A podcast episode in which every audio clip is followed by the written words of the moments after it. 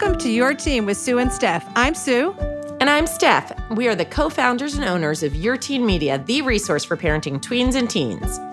And today we are talking about life post quarantine. Now, we actually hope that that's a real thing, but we are hopeful. And we want to talk about how we're going to create a new normal. Our guest today is Dr. Anisha Abraham, and she's going to share some of her thoughts on how we can best handle this transition. But before we talk to her, we want to talk to you about, well, I don't know what Stephanie's going to be talking about, but I know I'm going to tell you all about how neurotic I've become. Or maybe always been. Let me qualify that. Okay, let's hear it, and then I'll I'll tell you if I think it's changed behavior or sa- same Sue or different Sue. It's like a game show. Okay, so what I was going to talk about today is like really this overwhelming sense of how many anxious, neurotic feelings I have during the day, which may be connected to COVID, but may just have revealed themselves more at like with COVID and being home and and more family time and all of those other things. One thing in particular is being on Zoom all day. I don't really look in the mirror so much. Like I wake up in the morning, I, t- I brush my teeth. I take, oh, well, let's start with I brush my teeth, just in case you want to know that that's how I start my day stuff. And then I take a shower and I, you know, I do whatever I need to do with my hair to hope that it turns out curly. And then I never check again. Like I, I'm I 0 for 3, just for the record, for anybody listening, all the things you listed. I am 0 for 3, but go ahead. Okay, so that's a morning in the life of Sue, but not Steph. On Zoom, I literally, first of all, I never wear makeup. I find myself occasionally putting lipstick and like a little cover up. I also have colored my hair at home because I spend the whole time looking at my hair. And one day I put like one of those root sprays on.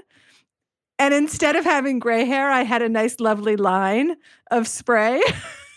but it's like, how much time can you spend looking at yourself? It's really, I think that there's like a little bit of an, uh, a false sense of who we are when we don't look at ourselves. And then that's all gone when you're spending the day on Zoom. So I, I have covered my side of the screen when I'm doing an interview because I'm having a hard time not focusing on that one strand of hair. That's ruining my whole look, by the way. So do you want That me to weigh in right now if I think Yeah, this is yeah. pre-Sue or COVID Sue? Sure, sure. A thousand percent COVID Sue. Oh, thank you. Yeah. Thank you. A thousand percent. So what's yours? I think I have the what we call for my dad check, check, recheck. So my dad leaves the house. He does the did I leave the oven on? Did I right? So this I think falls into the OCD category. So I have a lot of the is the garage closed? Is the fire put out? Is the back door closed? I don't think, wait, you can weigh in. Lots of checking. Okay, well, I want to say that I know to before. I never knew anything about that before. Yeah. But I, w- I will tell you that in two days, we were on Satellite Sisters yesterday, and you brought up the same examples. Now, you didn't say it was a burden or new, but you were like, how come I'm the one checking? So you brought up the exact same thing yesterday. So not pre, not pre-COVID. This is a COVID new thing. That's it all weighs into like uh, just a new life we're living. But so today we're talking to Dr. Anisha Abraham about how we're kind of re-entering the world after all this quarantining. And I will say, I'm having a really hard time. I don't actually know when I'm gonna hit, I'm gonna hit the moment where I say I'm all in. Like I had agreed to go on a boat ride tonight Yeah. and and then I went to the grocery store and like I was there too long and I actually felt like I've got to get out of here right now and I thought I'm going to be trapped on a boat like I can't make everybody else get off the boat because I'm anxious right so it wasn't so much about whether I thought it was safe or not I just felt like I don't think I'm going to relax enough to enjoy it like why That's go? so funny because I was wondering what it was, and you and I have been talking a lot about this. Is everyone's got their line in the sand, and it's funny when I saw your email saying can't do it. I thought, okay, what was it about it? Because I was picturing it right, open air. You love it, so like I was trying to figure out why she went from you went from like I love this to I can't do this. I'm like, okay, did something happen? I started going through in my head uh-huh. what would have caused that? I'm like, okay, it's open air. We're not trapped. We're not, but it is a feeling of being trapped, which is so interesting. I would have never guessed you said that, that you would say that.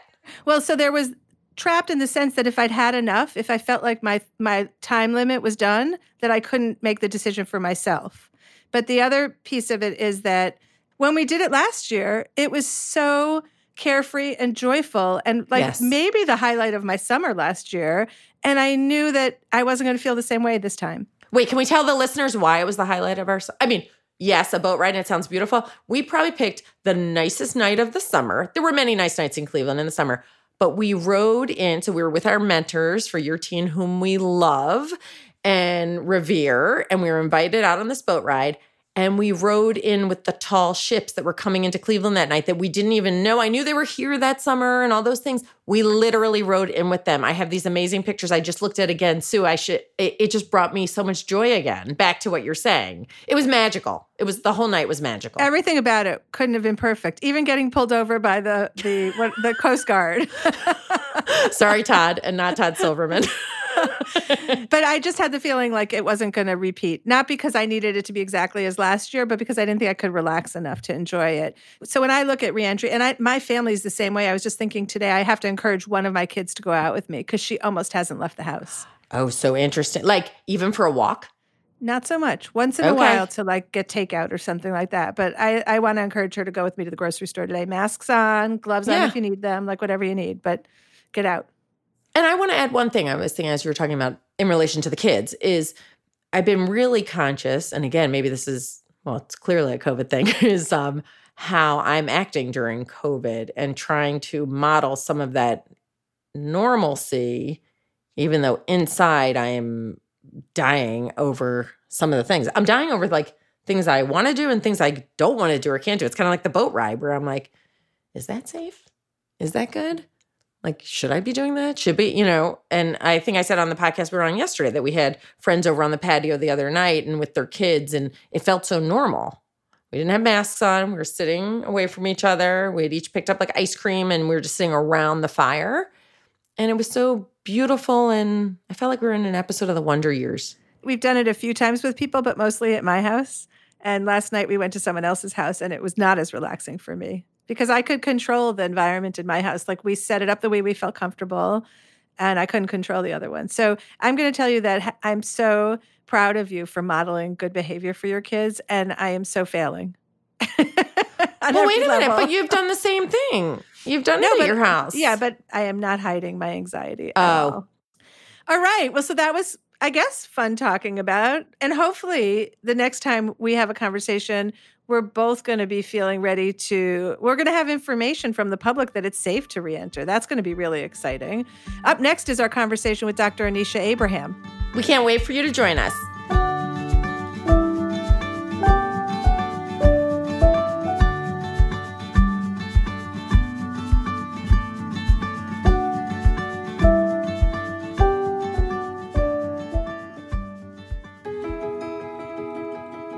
Raising kids is hard. Raising kids in a pandemic is even harder.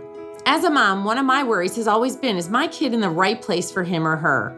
I've seen firsthand what a new setting can do for a kid's growth and confidence. That's why I love Laurel Springs School. Laurel Springs School is a private school with an accredited online program. Kids can maintain a flexible schedule while growing both academically and personally. They can progress through the material at a pace that's in line with their skills. This means that your child can pursue their outside interests and excel academically. Online learning might be new for your family, but Laurel Springs has been doing this for nearly 30 years. As the experts in online learning, Laurel Springs has the tools and the curriculum your child needs to maintain their learning unhindered by whatever the future holds. Visit them at laurelsprings.com.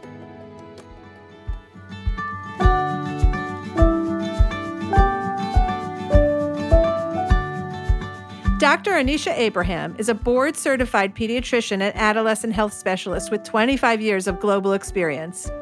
Dr. Abraham treats and counsels young people with a variety of issues, including social media use, drug use, and stress.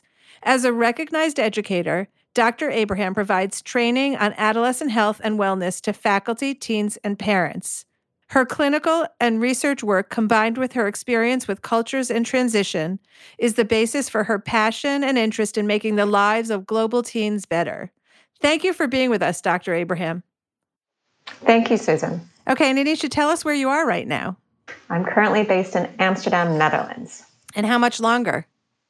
Well, we're in the process of uh, preparing for a move, and we're going to be coming back to Washington, D.C. this summer. So, not for long. What do you think the biggest change is? Because you're leaving a place where things have opened up, right?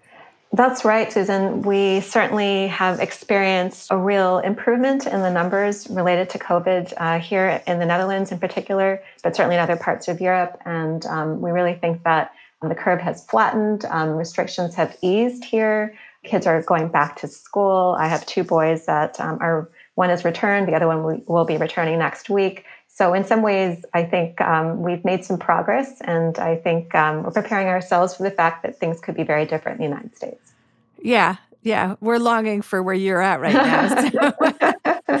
One of the things we've been starting to think about in terms of the information we put out there is this kind of like desperation to know what to do and how this is going to impact our kids and all of these questions, but also just tired of talking about it and reading about it and hearing about it. Are you finding that the parents you connect with are feeling COVID fatigue? Well, I believe that um, parents have been living this for a very long period of time. And I do think that um, they are really trying to figure out how to prepare for what's going to come next and I think uh, are hopeful that there's going to be some real changes that are also happening. So I think the real question is how do we prepare families to start to handle all those other uncertainties that come with uh, reopening schools, easing restrictions, and, and, knowing what to how to make the best decisions with um, the information that they have. And how does that happen, though? I mean, really, how does that happen? Well, I, I, do think that we really need to be looking at what's available to us in our own communities. And there's again, a real um, variation in terms of um, how various communities um, around the world, much less in the United States, are addressing these issues. And so, certainly, um, getting good information, uh, understanding what's happening in terms of testing, understanding what's happening in terms of return to school, and, and all of that, I think, is really important. And also, just having good conversations within families about preparing for, you know, going back and, and what that could mean. All right, so let's talk. You, you touched on medically. How do we how do we know anything for sure? How do we make these decisions as parents in guiding our teens who may or may not be compliant or you know varying levels of compliance? I would probably say that in most cases we still know that we're not quite over the hump yet. And I can certainly say that in many places in the United States, that's very much the case. And so as a result, even though we're seeing an improvement in terms of restrictions, um, some places are starting to open up services, and we might see that, you know, uh, that there aren't the strict kind of stay-at-home orders that we've had in the past. It doesn't mean that we should be letting our kids or ourselves go back to everything completely as normal. I do think that there's a real concern, and it's very much based on what we know in other parts of the world, that there could be a resurgence in terms of infection. So I think it's important for parents parents to have conversations with their kids about the fact that teens can still get infection. They could be asymptomatic and still, of course, pass it on to people that are vulnerable. So all of the things that we've been talking about in terms of good hand washing, social distancing, trying to kind of limit to a household if possible, those things are still really important in terms of protecting not only themselves, but I think the larger community. It's just so hard to know. Like, I feel at a loss I've been the one to jump on everyone, everything that was suggested. So, like if you look at my countertop, there's um, elderberry, there's vitamin D, there like all of these things. And then yesterday, in where we live, they just talked about how the, the surface may not be an issue like they thought it was. And so cleaning surfaces might, you know, where people have spent hours and hours washing down surfaces, that that might not be a thing. So how do we try to get back to some normal while also, okay, the mask seems like a good thing. Gloves, people are inconsistent on, you know, like what would you pick as your top? Like, I, I will not let my kids do anything if they don't do this. Those are really good questions. And I think that the short answer is we need to guide some of this based on research and science, of course. We also need to have some level in terms of balancing all of this with being overly anxious and getting so caught up in trying to clean every last thing that we can't even leave our lives and and um, feel balanced about it. So I would recommend that we certainly continue to encourage kids to hand wash. What we do know from uh, the data is that um, the likelihood of spreading infection that's respiratorily borne um, is a little bit lower when you're outdoors versus indoors. If kids want to meet somebody, it would be better for them to meet someone outdoors, um, again, as compared to inside. Again, if it's someone outside of their own household, it's better if they could try to do something in a social distancing way, like going for a walk or being on a bike, something along the lines. I know some kids now want to go back to sports and playing basketball, and there's all these questions about how to do that. And again, I would say if we can stick to smaller groups and not make it very large groups, um, again, that minimizes spread and contact. When it comes to having people over to the house, again, limiting the amount of people, it's not to say that you can't have a, you know, a good friend coming over, but if you're having several friends come over, the likelihood if someone is asymptomatic of spread going out to all these other households increases. Well, we also know that you know, prolonged um, speaking to someone um, for more than 10 minutes potentially could, if someone is truly positive, could spread infection, as is things like singing, for example. So trying to minimize, you know, prolonged contact with someone outside of the household if possible. And I think is that's that where, even with sorry, is that even Yeah. with social distancing? So like if you're doing the social distancing, are you also supposed to worry about the time spent together? That's a good question. And I would say outdoors, if you do the social distancing, you're probably okay. Indoors, there's still a theoretical risk that if someone were to sneeze or cough and they're speaking, the spread of germs could be in the air and on fomites. Again, you have to balance all of this. And I think people are going to become very anxious, always worried about this. And I would say, if you happen to have someone that's immunocompromised at home, has a chronic illness, is high risk, I think those are the folks that probably need to be, you know, thinking about these issues just a little bit more. If people are relatively healthy, I think you need to again balance the need for connections with friends or other family members and overall their well-being with again the need to be incredibly stringent. Wouldn't it be great if you could give us like just give us the list of 10 things that you know for sure? Like, you know, it would be so dreamy if you could do that. Well, and I have a question. Wait, can I add something else on? Is when you're talking about social distancing and if a kid wants to go for a bike ride or be outside, mask? No mask? I mean, of course, mask is better, but are, are we insisting on that outside? You know, it's, it's also a very good question. And I would say that having lived in Hong Kong and certainly looking at all the data in Asia, that masks really have been very helpful in terms of a public health and community effort to decrease infection. Um, particularly if someone were to cough or sneeze, it decreases the likelihood of spreading it and potentially, um, again, being able to be exposed to that. Masks are not perfect. So if you're touching your mask, for example, um, you know, then you could still potentially um, get in contact with COVID if the mask is dirty. So it, it doesn't mean that you won't get it, but it is one other layer of prevention. So are masks useful? I would probably say that in places where it's very crowded, where you're mixing with people outside of your own household, for example, if you happen to go to um, a store or a grocery store or something like that, it's useful. If you're getting on a plane, if you're going to be, you know, getting into a place where you have to travel, I think a mask is useful. Of course, many places have now made it mandatory to use masks, and I think that they're using good, again, uh, knowledge in terms of making that that uh, that happen. In Germany, for example, you now need to use masks in public places. And in many places in the United States, I think there's similar rules around that. So I think being aware of what the um, regulations are in your own community, knowing your own kind of underlying risk factors, and being aware that masks, and particularly in crowded places, help, I think may be part of what we need to think about finally there isn't any perfect answers i wish i could say you know 10 top things and these are exactly um, what you need to know but you know science is not black and white there's a lot of gray and i think you know it can be challenging and there's a lot of moving parts when it comes to covid This pediatric multisystem infl- inflammatory syndrome is that very contained? Is it something that we should all be very alarmed by? I'm sure many of your listeners are familiar with what pediatric multi inflammatory syndrome is, but just again to give some background, it is a condition that um, is similar to something called Kawasaki's disease. It's an inflammatory condition and um, it kicks off a kind of hyper exaggerated immune response in the body, and it tends to involve blood vessels and other organs.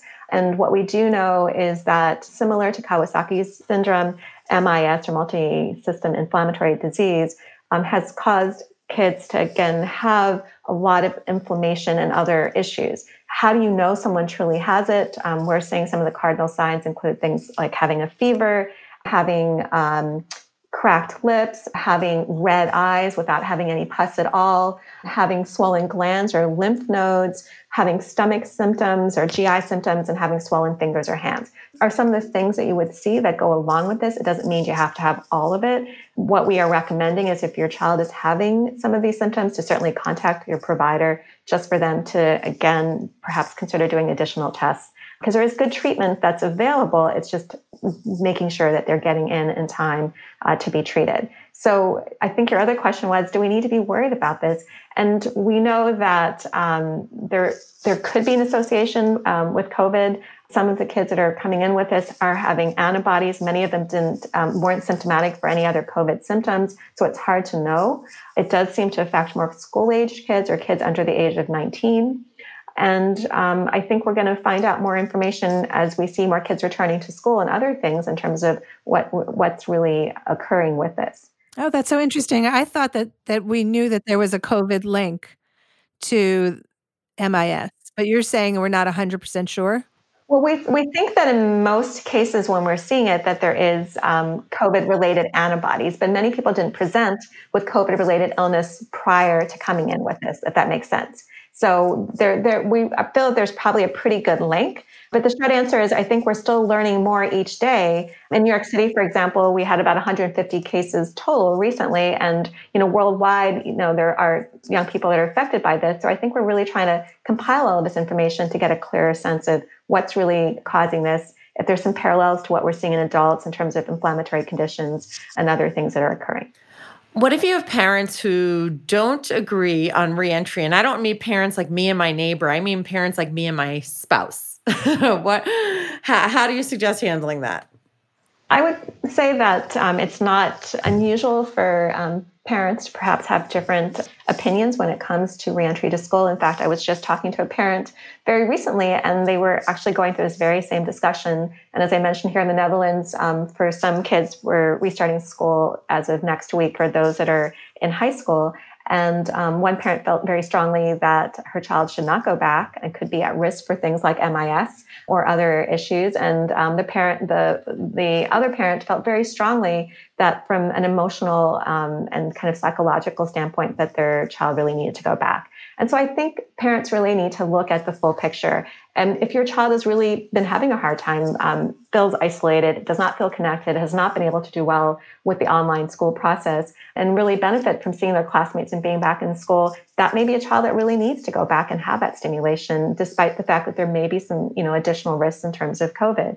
If again your child does have a chronic illness or there's someone else that's immunocompromised, or your child is really anxious. I heard from another parent that their child is so worried about going back to school because they're so worried that somebody else could potentially affect them. That may be something else to think about. So I think it's really knowing your family, knowing your child, kind of weighing all the pros and cons, certainly knowing again, you know, what the rates are and the ability to get tested and so on in your community and making a really informed decision. And again, you know, parenting really comes down to being able as parents to think about all of these issues and, and come to a consensus. I've been thinking about this the whole time how hard two households in a divorce situation must be right now. Number 1, you're you're likely traveling back and forth, so just even that extra exposure. But then like if it was hard to co-parent before, how are you doing that now? And tack on this reentry conversation in that situation. Do you have any advice for those people? I think that um, co parenting, when you have a household where they've gone through divorce or other things, can sometimes be challenging. And then certainly adding COVID into the mix and thinking about returning to school probably just adds to all of the other decisions that need to be made. I suspect that in many um, families, when we went into school closures and, and so on, the parents probably chose to have a child in one house or the other, which also sometimes can increase the level of stress and, and so on. But I would probably say, again, as parents are making decisions, all of the th- same things that happen if you're together with a spouse still need to happen, even with if you're not living um, with that partner any longer and you're again separated or divorced. If you're really having a lot of issues, I mean, obviously, if your child is old enough, certainly trying to understand where they're coming from and what would be important and what would be the best decision. But if you're really having challenges, sometimes going to you know an outside objective, uh, you know, third person or third party may be useful, and you know, getting some mediation or having an adult or uh, even a counselor just to be involved with that if necessary may be useful. That's excellent. Let, let's finish up with the fact that summer is certainly going to be different than what than what we've been Oh, yeah. used to. um, so um, boredom is a, a topic. Can you talk to us a little bit about the value of boredom and just what what what you see that looking like this summer? Right. And it's such a good question because if you think about what most kids are doing in the United States um, or other places in the summer, it may be going to camps, maybe visiting family members, it may be involving some travel, but certainly there's opportunities to do something other than school or being at home. In many places, um, those opportunities are no longer available. We know that most camps are not going to occur. It's going to be difficult to be able to travel. There's lots of restrictions still. Even seeing elderly family members has become very complicated. So, coming back to your point, I think that boredom is really important. Um, in fact, I'm a big fan of allowing kids to have a little bit of downtime and boredom. Uh, and I talk about this a lot in terms of the context of um, living in the Netherlands, where um, I think that uh, the Dutch parents really try to embrace kids having downtime and chill time and not being overscheduled. And as a result, having a little bit of boredom to become creative. And I think that the wonderful kind of byproduct of sometimes having a little downtime, and there's good data to support this as well, is that kids actually end up trying to do really interesting and um, invent, you know, invent and, and creative things. I know my own son, when he was really bored and didn't wasn't allowed to get on his computer, for example, created an escape room in our house that was really well done with you know lots of different um, kind of codes and other things that we needed to do. So I think again, with boredom comes some wonderful opportunities. Encouraging our kids, of course, to look into that, look into what they're passionate and excited about, building on their strengths are things that I think are really important when it comes to how to look at our summer and figure out what we need to do. That's great. Thank you. So, last question we ask all of our guests What is the biggest parenting myth? I think there's a lot of myths out there, but I'm just going to choose one right now. And one of them is that good parents need to put their kids' needs first. And um, I see this a lot uh, when I work with parents where they feel that um, you know their kids' lives need to be completely mapped out. They need to kind of schedule everything. They need to be on top of everything. They feel remiss right now because they're not able to um, teach um, their kids everything that they need to learn um, if they're out of school or you know they're doing online schooling. There's sometimes can be a culture where we're very obsessed um, about um, our kids and making sure that we do everything you know kind of as a helicopter parent. The challenge with that is that we as parents and as adults will ignore our own needs. And again, if you remember what you have to do when you get on a plane, what do they tell you? Put your own oxygen mask on first before you take care of your child. And so, particularly in the situation of COVID, where there's just so many other stressors and uncertainties, whether it's financial or emotional or personal, I think it's really important for parents and adults and people that are listening to this to think about how they can take care of themselves. And I think, you know, modeling ways to cope with stress, modeling ways to give back to the community are important, uh, important parts of that. But again, really thinking about um, taking care of your own needs. And then ultimately, you know, good parenting comes out of being attuned and engaged and being in the moment when it comes to your child. It's not about, again, scheduling them and making sure that they're doing all of these different activities, but just, you know, really being responsive, I think, to their needs is what's most important. I think that's so helpful for us because as we as things start to open, even though we can maybe look back and see the joy that we had of slowing down, the inclination might be to pick back up. And so thank you for reminding all of us of that. Dr. Anisha Abraham, thank you so much for being here with us. And we wish you well in your move back to the States. And thank you for being here. Thank you, Susan.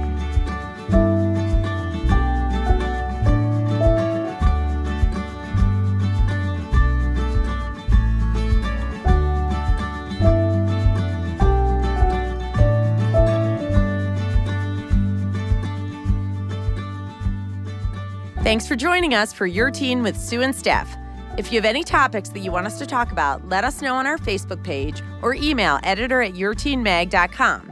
Also, if you want to receive our newsletter, head on over to yourteenmag.com. Your Teen with Sue and Steph is a production of Evergreen Podcasts.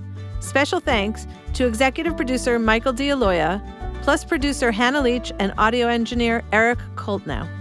If you like today's podcast, please leave us an iTunes review or send the episode to a friend. You can find more from us at yourteenmag.com, at evergreenpodcast.com, or anywhere you listen to podcasts.